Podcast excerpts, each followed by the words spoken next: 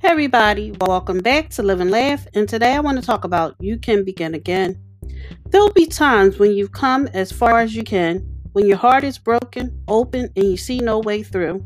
When those moments present themselves to you, sit quietly, courageously, feel what you feel, and then only then let go as gracefully as you can.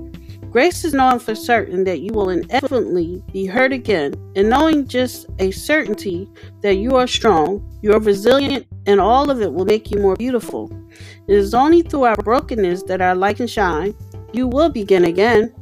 Thank you for listening. If you know anyone that can benefit from this, please go ahead and share it.